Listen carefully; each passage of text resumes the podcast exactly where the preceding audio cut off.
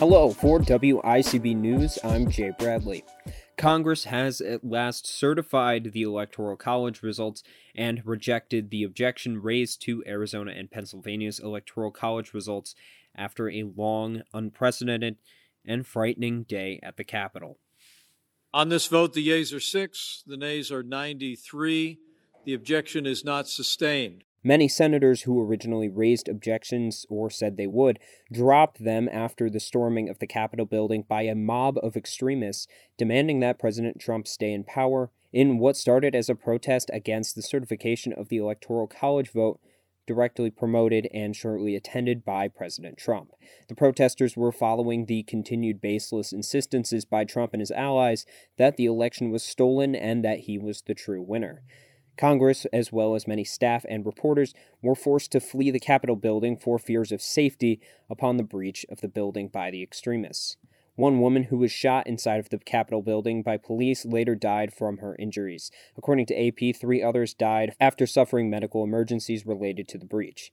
Also, explosive devices were found and disarmed at the DNC and RNC headquarters. Critics in the government, including Representatives Ilhan Omar and Maxine Waters, have demanded an investigation into security failures by Capitol Police to restrain the mob's entrance to the building, and many have claimed a double standard between how law enforcement dealt with yesterday's mob and many of the Black Lives Matter protests that occurred this summer. According to the New York Times, at least 52 have been arrested so far, including five on weapons charges. Many have been arrested for violating the 6 p.m. curfew put in place in Washington, D.C. The debate over objection to the Electoral College certification, which resumed in the evening after the Capitol building was again secured, also included speeches from many members of Congress pleading for unity, as well as decrying the far right mob. Fractures in the Republican Party were laid in view by impassioned pleas for and against the objection and creation of a committee to review the 2020 election. Top Republicans such as Vice President Pence and House Minority Leader Kevin McCarthy condemned the violence, with Pence also openly defying President Trump in performing his role in overseeing the certification procedure without interference.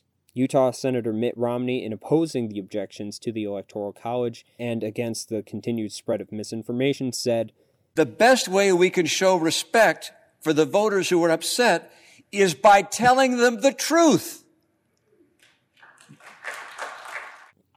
Our own Representative Tom Reed rose in opposition to the objection of the certification and went on to call the insurgency an assault on our democracy.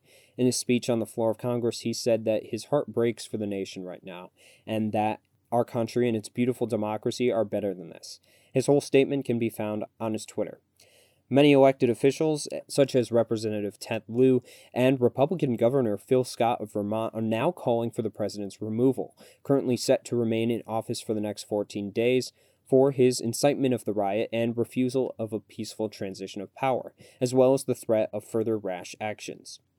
Twitter and Facebook have both suspended access to Donald Trump's account for fear of incitement of more violence for 12 and 24 hours, respectively, with the potential for greater consequences. Twitter also removed some posts for violating its rules.